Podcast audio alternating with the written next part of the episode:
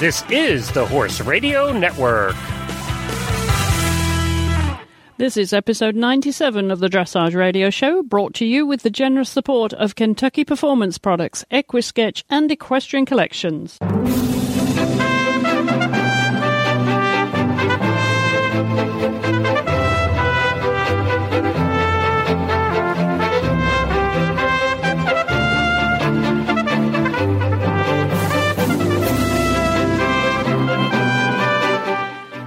I'm Chris Stafford, and my guests this week are Maria and Ferdi Eilberg. Welcome, both of you, to the show.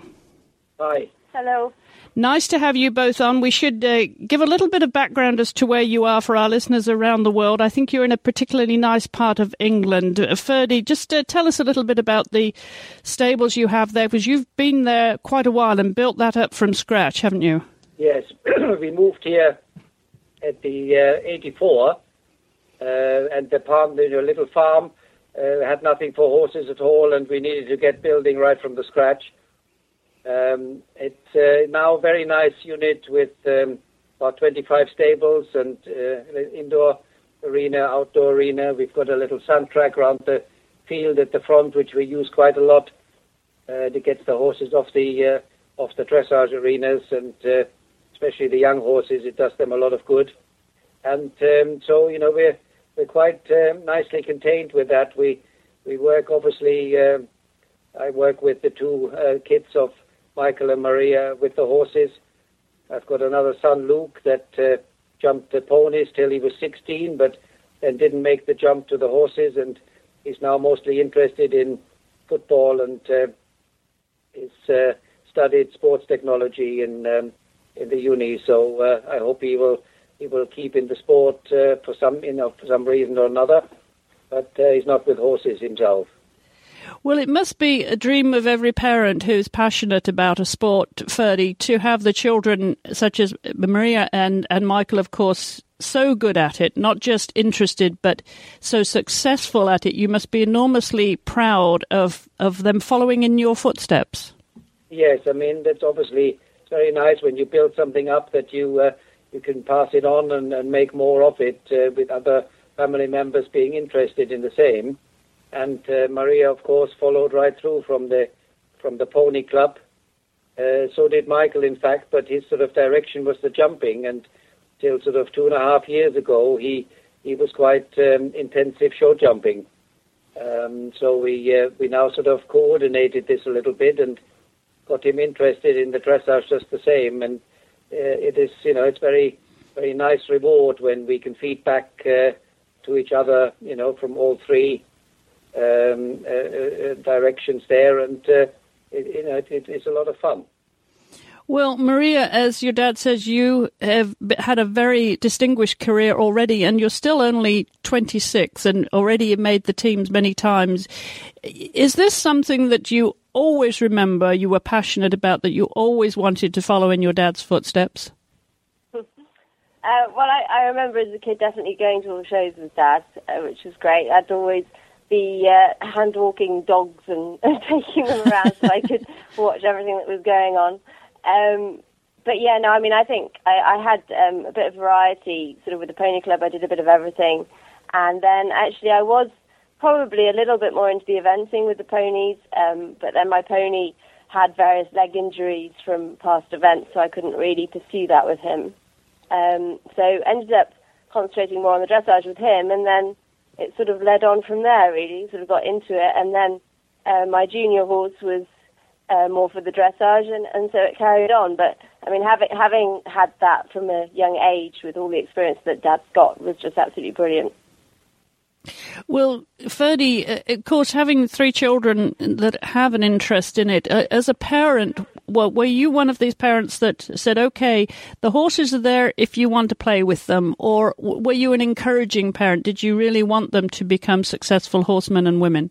Well, I obviously, sort of, I would have welcome, welcomed it, but uh, I have to say, I wasn't, um, I wasn't pushing uh, at, at the early stage at all because I've seen from my experience a little bit in Germany, I've seen quite a few times when uh, children have everything available for them, uh, and in fact, it is so put in front of them that actually they lose interest. Um, and so I, I was a little bit consciously aware that I, I didn't want to push for it too early. And I have to say, I left quite a bit to my wife Jerry um, to take the kids uh, to the pony club and let them just enjoy themselves and have fun. And uh, then it sort of, you know, it started from there. I was obviously still busy myself with the competing and the training. And um, I remember catching Maria once at a very early age, trying to teach um, the Shetland uh, the piaffe in hand. uh, and and trying to copy me there. And uh, I remember Michael once coming to me and saying, you know, well, do I really have to book a lesson to actually get some help from you? and so, you know, that sort of I, I really let them come and find their interest from themselves. And uh, then, of course, I was there to support them in every way. I remember um, I was always, always fascinated when Dad would help um, a few clients who had ponies and things. I remember Jodie Lister coming up and seeing a pony cross its leg and do half passes, I was I was absolutely stunned by that. I think that probably gave me a spur to do it. So when when you were watching all this going on as you were a young person, Maria, did you? I mean, because so, some children would say, okay, well, I don't really want to learn from my parents. I want to go somewhere else, and I'm going to be more receptive to learning from somewhere, someone else. Was that that was clearly not the case for you because you have such respect for your dad's knowledge and, and skills and experience in dressage? Yeah, no, I mean, um, really, I've I've had everything sorted out at home. You know, if ever I've had a problem, Dad's been right on top of it. So I've never felt the need to go anywhere else. I mean, obviously, it's it's great to have little input from different people here and there because they don't see you all the time. You know, sometimes if you're always sort of being seen by the same person, they get to know you so well. But um, really, I've had all the help I need here and, and everything sort of done. I didn't need to go anywhere else. So, Ferdi, when you were watching your children grow up, and, and, Maria in particularly obviously has become extremely successful, making it onto the British team now um, on several occasions when you were watching that talent unfold, at what point did you think, "Gosh, she really has got it. She's going to make it to you know to the top of the sport"? Well, she's she's always been very uh, very dedicated to um, whatever she done with with any of the ponies or the horses, or you know, and she has a she has a very good way of feeling herself into a horse. So you know, something that is a bit sort of sensitive and takes a little bit of um, uh, special dealing with. She's she's always been able to uh, to show a lot of um, uh, tact and and you know the adjustment that is needed to uh, to make the horse want to com- want to um, work for you. Uh, she's always been very good at that. I I um, you know myself I've you know I've probably at times people will say I'm a little bit too particular about things, but um, I think the the the, the detail and the you know the consistent discipline in looking after that kind of thing in in training uh, has always been a very sort of important and strong point with me, and obviously that rubs off on onto the others that are around me quite uh, quite easily and quite strongly. So I think they've you know both now. Michael already even when he was show jumping he was working his horses on the flat, his jumping horses in a very similar way than we are working uh, our young horses and dressage horses. So the, the, the whole approach to the to the right sort of flat work and the clarity in, in the horse's understanding the importance of you know suppleness and and athleticism um, is, is always been very very clear here. Well, Maria, clearly with your dad being German, there was always that work ethic and the discipline. Did you feel that that was instilled in you in an early age and that you were quite happy to perpetuate that as, as your model and in, in the way you developed your own horsewomanship? Yes, I mean, I think, um, you know, obviously the way you're brought up, that's what you get used to. But um, I think I myself am quite particular as well, so I'm very happy with it. and I actually I get a little bit worried if Dad's very quiet and doesn't pick me up on things. I'm a little bit sort of like, what's wrong? Um, and I think if if you want to be good at anything, you have to be very particular, especially when it gets to the higher levels. Um, so I think I think I'm I'm very happy with that. I like being a perfectionist. well, let's talk about the horses, Ferdi, that you have, and you so generously uh, allow your daughter to ride and make the team. You know, there's no shortage of good horsepower in the Eilberg stables. Well, it, it's you know, it's you have to have you know with horses you have to have a little bit of good good fortune. Um, we're, we're in a in a very uh, lucky position at the moment. We've got you know obviously Maria's horse Two Socks. I bought as a three-year-old, um, and he's been here ever since. So to have you know, have him taken through to that level and achievement he's he's managed uh, is a very good uh, feeling. And I have the same with Michael now with a horse called Marakov uh, that I bought as a three-year-old in Latvia, uh, and he is now doing you know really good work with Michael in the Grand Prix. Uh, just came second in Villeurbanne in the in the freestyle uh, to music there, and um, you know that gives me a great a great satisfaction to see horses going through from the from the zero uh, as a three-year-old. They were just virtually broken uh, when when we got them, and then take them through to to the level of um, Grand Prix and successful at that level is is a you know is a is a great feeling because we have had uh, other horses, young horses that you have a lot of hopes for, and you know it doesn't so easily turn out that way. Um, you know you can buy the the talent at the early age, but there's a lot there's a lot of um, training and uh, uh, communication to be done and uh, established on the way to the highest level. Well, we're going to continue this conversation with uh, Maria and Ferdi Eilberg in just a second. When horsemen and women were asked what they were looking for in a nutritional supplement, the answer was easy one that's affordable, effective, and scientifically proven. Kentucky Performance Products took that message to heart and developed supplements that meet those needs. All of their supplements, from Neigh-Lox Equine Antacid to Summer Games Electrolytes and Joytama, are formulated based on sound research. The important thing is that you can count on them to deliver results and they're affordable. So to choose the right KPP supplement for your horse, visit kppusa.com or call 1 800 772 1988. And to learn more about horse nutrition and interact with the KPP experts, be sure to visit their Facebook fan page. Well, I'm back with my guests this week, Maria and Ferdi Eilberg. And Maria, having so many good horses at a young age, some would say you, you were spoiled. How could you not be as successful as you are? But as your dad says, it's a combination of talent as well. What was your feelings growing up about the horses that you were offered to ride and and whether that you know whether you were maybe you had so much horsepower to choose from was that in any way intimidating at all um, well, I think actually the biggest thing is always to um, please my dad. That's the first thing which I'm trying to do. Um, so everything else comes after that. And if I manage to do that right, then everything falls into place. Um, but we're, we're really we're, we're not in a position to go out and buy horses which are probably made already. I mean, that is becoming very, very expensive. Um, so it, it's keeping an eye out for the younger horses, and then with um, the opportunity to train with my dad and my family, we can um, train them and bring them on. And, and, we're very lucky to have the relationship with Woodlander Stud now, um, which you know very much into the breeding, and then we can help produce the horses alongside them.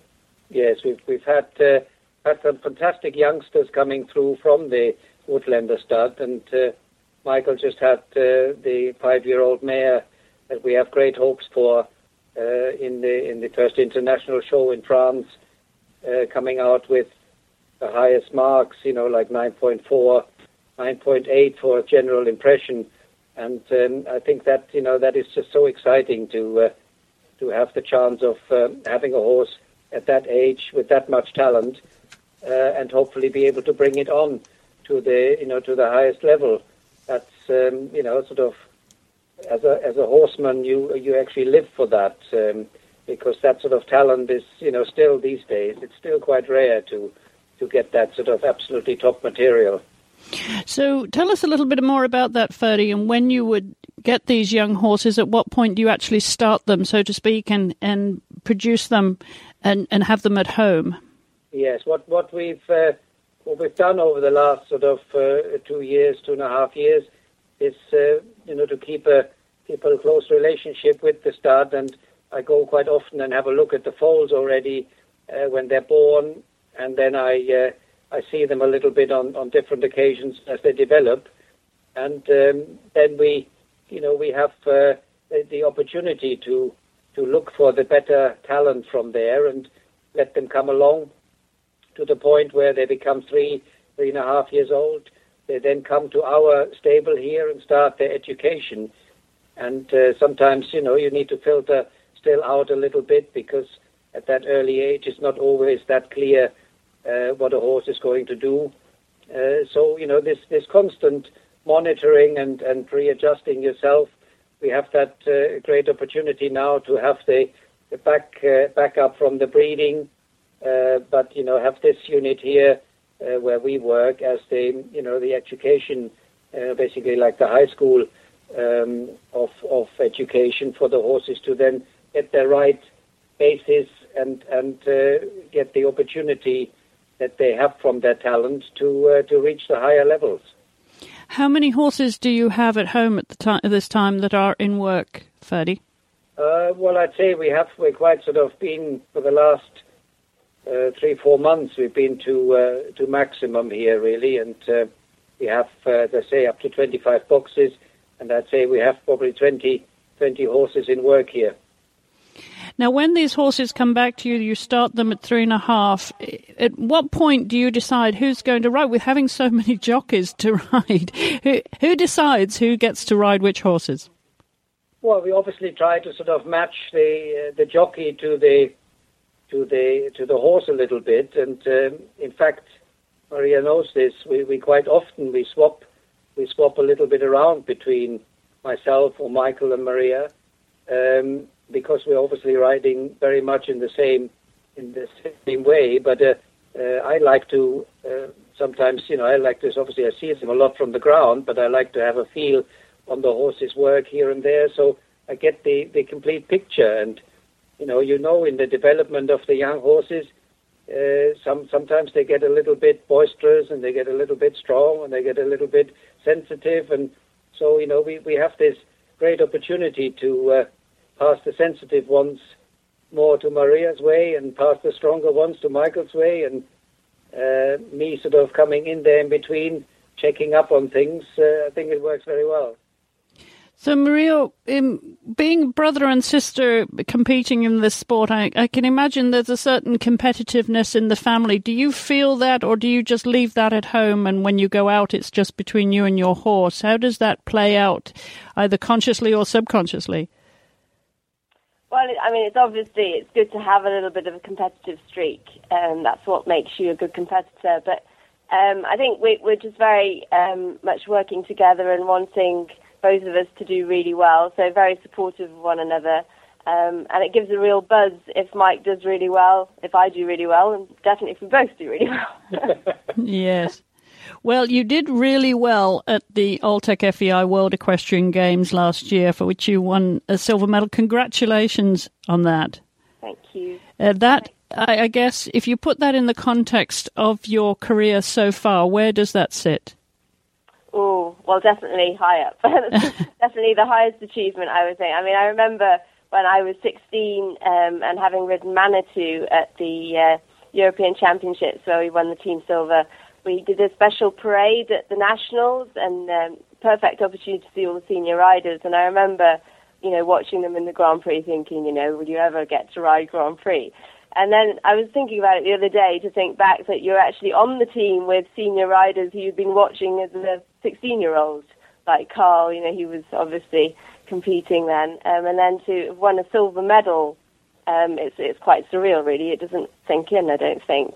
Um, but yeah, no, I definitely have to keep that um, in my memory, and you know, you sort of so easily get used to going on to the next thing and forgetting about what you've done. No, it's definitely a great achievement. Well, we're going to take another short break, and when we come back, we're going to hear more about the horses' plans this season and also what Michael will be riding. So don't go away. We'll be back in just a second. Equisketch is a great new company dedicated to providing the best mobile apps for every rider. Every app has been designed to be used by riders of all ages and all levels of experience. With Equisketch Dressage, you can replace your dressage paper or dry erase boards and begin learning all your dressage tests on your iPhone or iPad. The Equisketch board allows you to study in a flashcard style by hiding the step instructions while visualizing your location in the arena. Every test can also be viewed in a written format and later shared with your dressage students or fellow riders. Equisketch Records allows you to manage all your horses and shows on the go. Track every medication, vet visit, dental exam, farrier work, and more, complete with built in reminders. Equisketch has some of the best selling equestrian apps on the iTunes App Store, which have already been purchased in over 35 countries. They're available for the iPhone, iPad, and iPod Touch. Visit equisketch.com slash hrn for more information or search Equisketch in iTunes. Equisketch, dedicated to making your equestrian life mobile, one app at a time. Well, I'm back with my guests this week, Maria and Ferdi Eilberg, and we've heard about the horses, horsepower that you have, the horses that you have in the barn right now. Let's talk about the plans for this season, Ferdy, and what the schedule is for the horses that you're riding, and then we'll talk about uh, Maria's and Michael's. Yes, I mean, I obviously sort of I've stepped uh, for the last few years a little bit away from the comp- competition myself because I've had the uh, fortune for Michael and Maria to take that take that opportunity and and um, put ourselves out there. So um, you know, my my function is mostly now to um, train a little bit with the horses at home, and I ride quite a bit at home still. But uh, I don't think uh, there is any need for me to push myself too much into the competitive side, uh, where the other two are doing so well. And uh, we've got, you know, constantly the the, the aim to bring on the younger, talented horses into the highest level of, uh, of comp- competition. Uh, we've got um, two horses again from the Woodlander stud.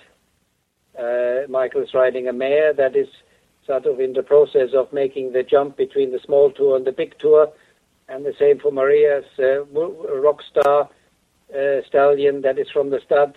He's in that same sort of level at the moment, and you know, we, we have to we have to look at two socks. Uh, he's now this year 17, and uh, he's done us very proud over the last six years in Grand Prix. He still feels very well, but uh, obviously the attention goes a little bit more to the younger ones now, and uh, trying to promote them to reach that same sort of level. Um, the, the, next uh, the next level is the uh, five-year-olds, six-year-olds, where we have a a lot of talent uh, in, in, that um, uh, age, and um, it's always a little bit difficult to, you know, to make sure that the follow through is always um, sustained because you know you get the, the, the chance to have a one or two horses uh, doing very well at the top level, but you you know as they're doing well, you have to already think about what's coming after and you know, make sure that you promote the talent that sort of is the one that steps into that line. Well, Maria, your dad mentioned there, of course, Two Socks um, and uh, and Rockstar, two great horse partners for you. What what does your competition schedule look like this year? Um, well, we just we just returned from Villeurbanne, the show in France, so um, they had a two week competition out there. So I'll have a little short break now. Um, but we were looking to do Addington, which is an international over here. It's a great opportunity to compete at.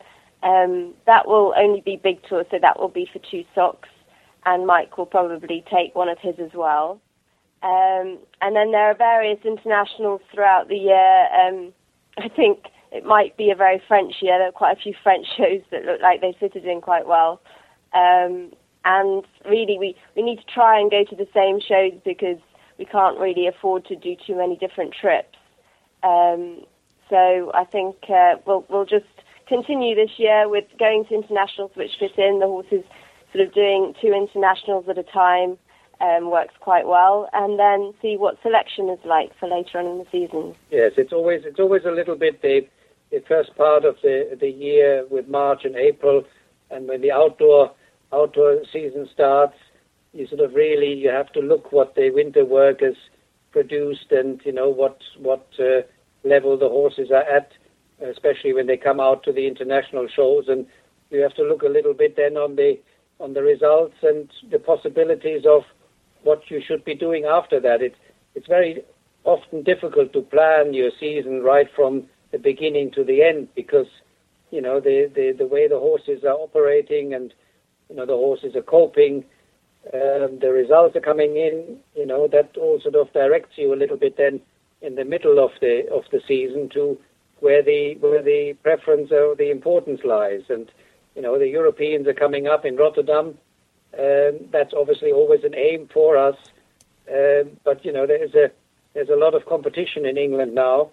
Uh, a lot of good horses uh, are there. A lot of good riders are there, and the the, the depth of of talent uh, here now is is uh, probably as high as it's you know never been before. So you know obviously it raises the raises the competitive uh, uh, approach, and um, you know you you deal with horses that are living creatures, and you need to make sure that they physically and mentally stay well, so that they can compete at the highest level and and, and the highest sort of output. Well, I've read somewhere Maria, that you didn't like to go to a country where you couldn't speak the language. And since you're making several trips to France these days, how's your French doing? That's a very good question. Um, I did. I did attempt to practice it this last time we went to France. It does need a little bit of brushing up, let's say. My German is probably better, I would think. Um, but I did. I did do um, my Open University languages um, when I was about 18 and I did the French up to A level, but makes you realise how rusty you are when you actually have to use it. well, Ferdi, you mentioned now the wealth of talent that you have in the country. Obviously, a very, very strong team and a lot of strong candidates for the team. I want to just ask you, since you've been based in England for so long and you've watched this growth of the sport in the UK, what do you put this down to? Obviously, it must be a combination of factors, but what would you say are the pivotal aspects of the growth and development of British dressage? I think the um, you know the understanding. See, when I came to England at the end of 1980, the the, the dressage was quite weak. Uh, you know, we had the, the, the star of Jennie Loriston-Clarke and Dutch Courage. Um, uh, they obviously they were already uh, representing the country very well at the world stage, but the actual depth was very, very weak in that uh, in those years. And you know, we've had a few sort of bursts in in between where you know I can remember we always sort of looked at the beginning of the year and there were new talent uh, around, and then always still it didn't sort of seem to sustain. And when it came to championships and so on, then suddenly the, the depth was quite sort of thin again. But um, I think they they continuously, um, re, you know, reconfirming the standard abroad, and and making the effort, which you know, let's face it, it's a considerable effort financially as well as as time wise to to keep going out to the international shows. But you know, by doing that, you consistently keep yourself in line with the with the overall standard. And of course, Europe is uh, is quite high in the in the in the, in the bigger shows there. You know, like Aachen and um, and a few of the, the bigger German shows or Rotterdam. You know, it, it presents a very high standard of um, of sport there, and relating to that constantly and trying to achieve to get closer to it has brought the, the, the dressage in, in Britain up tremendously. And of course, one has to mention the, the, the, the horses because without talented horses, the best riding in the world couldn't succeed. But um, you know, I think the combination of the horses have got better, the riding has got better, and the adjusting to the international level of the sport uh, has produced where we are now. Do you think there's been a growth in the interest in young people where they have so many choices of which discipline to go into, Ferdi? And in, historically, it, eventing was very, very popular, but dressage now has gained its own momentum and it is attracting young people to specialize at an early age. Yes, I've, I've always, you know, when I first came over, there was the, the, the younger people, they were all eventing and they were all sort of saying to me quite openly, I can't do dressage now. I'm healthy. My horse is healthy. I have to, I have to go eventing. Um, you know, once once my horse has got a bad leg and I've got a bad back, then I might consider doing the dressage. So uh, that that was a little bit the the attitude then. But it, I think the the understanding. I've seen it as well because I've been very closely involved with the eventing and seeing the dressage develop in the eventing side. Um, you know, the understanding of actually that the the the um, proper flat work, uh, making the horse use itself, making the horse come on the eighth properly, and have the have the right sort of development physically uh, coming on. This is something that works for any discipline. You can you can apply this to an eventer, you can apply this to a show jumper, you can apply this to a dressage horse. And I think this this understanding has, has brought the dressage into the into the loop of the other disciplines because it sort of at the early stage it was sort of sitting out there a little bit, you know, like a, a type of circus rather than you know being to do with the riding and the horses and so on. But I think that is what's changed uh, dramatically is that you know that making the horse work well with whatever discipline you point him to after that, that is the foundation for everything. Well, I want to remind you about one of our sponsors here on the show, and uh, when we come back, I'm going to ask Maria a little bit more about this subject. If you've been digging out your show clothes in readiness for the season and found some of them need replacing, there's an easy solution to that problem with a visit to equestriancollections.com. They have the latest in spring and show clothes for you, your spouse, and your children at prices you can afford. Not only do they have a great selection, great prices, and a state of the art website, that is what you get for looking at equestriancollections.com. So be sure to visit them for all your showing needs at equestriancollections.com. Well, I'm back now with my guests, uh, Maria and Ferdi Eilberg. Maria, your dad talked then about the growth of British dressage, and I want to ask you finally uh, your thoughts about the growth in, as far as a young person is concerned, it has become very competitive to get on the team now. The standard has been raised. That has, has to be good for the sport, and obviously for British dressage to have that much choice. How do you feel about the growth of, of British dressage, and and you know compare it to the other sports that you too could have a go at. You did do eventing, and now you're concentrating on dressage very successfully. Yes, I mean I, I think it's fantastic. I mean, as Dad said earlier, people um, did sort of have the opinion that dressage was rather boring and not much going on, but I think um, I think with it being publicised a lot more now, I mean there was a lot more coverage um, already with Windsor, the Europeans in 2009, and Kentucky last year. Um, and then having the superstars that we had, the Totilas and Laura's, Laura's horse, Mistral Hojris. Um, I mean, I think that they're such super horses. They really stun people with their capability. Um, and I think also the um, freestyle to music has really improved publicity. I mean, it's come a lot more exciting now, and it is a lot for the horses to take in when they have to go, especially sort of when they do the gala evenings when it's under footlight and it's dark and lights everywhere. The music's very loud, jazzy, lots of people. Um, but you know they can get used to it with doing it regularly enough, and it definitely draws the crowds in. Well, it certainly does. Your dad mentioned, of course, uh, that he's also involved in eventing. And for those of you who follow shows here on the Horse Radio Network will know that the uh, I host the eventing radio show. And on this week's show, we have one of Ferdi's protege, and that is Mary King and her daughter Emily King. And uh, looking forward to that conversation too, as well. So take a listen to eventingradio.com this week. A little bit of cross promotion doesn't do any harm between the sports, does it, Ferdi? Not at all, not at all. well, before you go, I want to ask you about that really frightening where you had a couple of things that just didn't go your way last year. Um, first of all, you had an accident, Maria, and then your dad had an accident at, at home, and I know that was a pretty terrifying moment. Just talk us through that and how you both are now, presumably fully fit. Yeah, well, I, I actually I had a flashback of that just as we started the conversation, thinking that um, if Dad hadn't have come through that, he wouldn't be here doing the conversation with me. Um, it, that that was pretty horrific. My accident really wasn't anything compared to that. I was being a bit stupid and going too fast on a bike at a show and went and bust my elbow.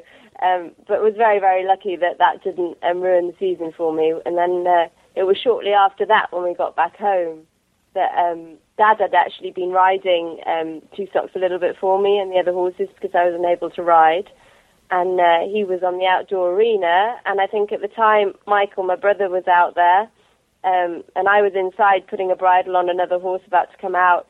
And I suddenly heard Michael scream, well, yell at the top of his voice, which I've never heard him do before. And I thought, what the hell has happened? Um, ran outside, and, and Dad was lying on the floor with blood all around his head. And of course, the first thing you think is, that you know the worst has happened. Um, he wasn't moving, nothing, and, and Michael was extremely distressed. I haven't ever seen him that distressed. My my other brother Luke was there as well, and he'd just gone totally silent and shock. Um, and we've we've all done our first aid, but um, you know you've done it, and you just go completely static. You don't do anything. Um, my mum actually was the saviour. She came running out, was extremely cool-headed, and managed to you know go through the whole procedure. Um, we called the ambulance. The helicopter came. Um, but it, I mean, it was it was extremely tricky because Dad Dad had sort of landed quite close to the entrance of the arena, and so of course with the helicopters coming over, all the horses were in the arena, and we couldn't get them out. So they they all started to go a little bit spare. So we had to radio the helicopters to go away again and get an ambulance to come on the ground, and. Uh, yeah, we we were all a little little distressed. Yeah. Needless to say, I don't remember any of this. uh, you know, I just sort of afterwards I thought I, you know, for 40 years I've been working so many tricky horses and working them in hand and always saw them coming, and yet this one I suddenly didn't see coming, uh, which was, you know, very unfortunate on one side, but I have to say I consider myself very lucky that uh, the way it's turned out, and um, you know, obviously you you need that. Um, a little bit um, here and there that it uh, it turns out the right way. It was, it was actually you, you had the horse go through your cheek with its foot, didn't you? Yes, it, it was quite extraordinary that I, I got landed with both hind feet with the shoes on, and I had one foot hitting me on the upper arm, and the other foot hitting me in the face, and um, made a hole in my cheek, and yet I had no bone broken whatsoever. No. You know, not not my nose, not my cheek, not my arm. Nothing was broken, and yet uh, I took quite a took quite a blow. So uh, maybe somebody was looking after me there. Well, that's extraordinary, and what a relief uh, from what was obviously a very scary time for all of you. And we should put this in context. Ferdi, you are, I believe, in now the mid, we'd have to say late 50s, just. Yes, I'm afraid. I sort of keep forgetting my age, but uh, it is 58. And uh, is it? I think with the sport of dressage, it's something we can continue to do, God willing. That it's not. It's not like you're jumping and going galloping cross country. It, you don't look at any retirement any time soon. Are you expecting to just keep going as long as you can?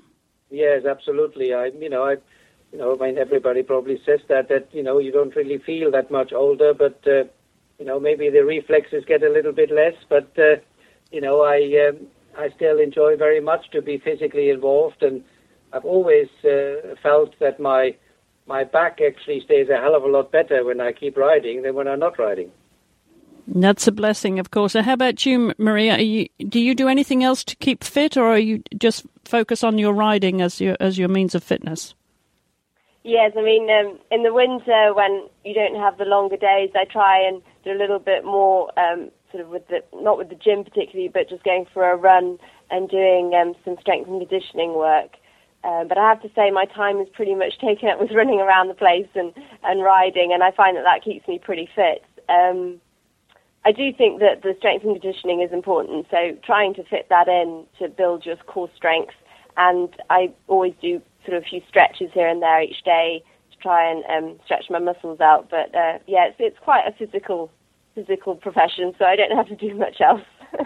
well, physical and very focused, and clearly your big goal this year must be the European Championships in Rotterdam. So we want to wish you the very best of luck with that goal, and to both of you for all your endeavours in sport and for your contributions, of course, not just to the team, but for anything associated with horses. I know you've been recognised, Ferdi, by the British Horse Society for your services. And of course, a lot more to come, we hope, with both of you. Uh, the very best of luck to you all, and uh, good luck with the season. Thank you. Thank you very much. Thanks very much. All right. I want to remind you all that you can follow our show notes at dressageradio.com. You can also contact me at chris at horseradionetwork.com if you have any questions or comments. I will ha- be back, of course, same time, same place next week. So until then, thank you all for listening.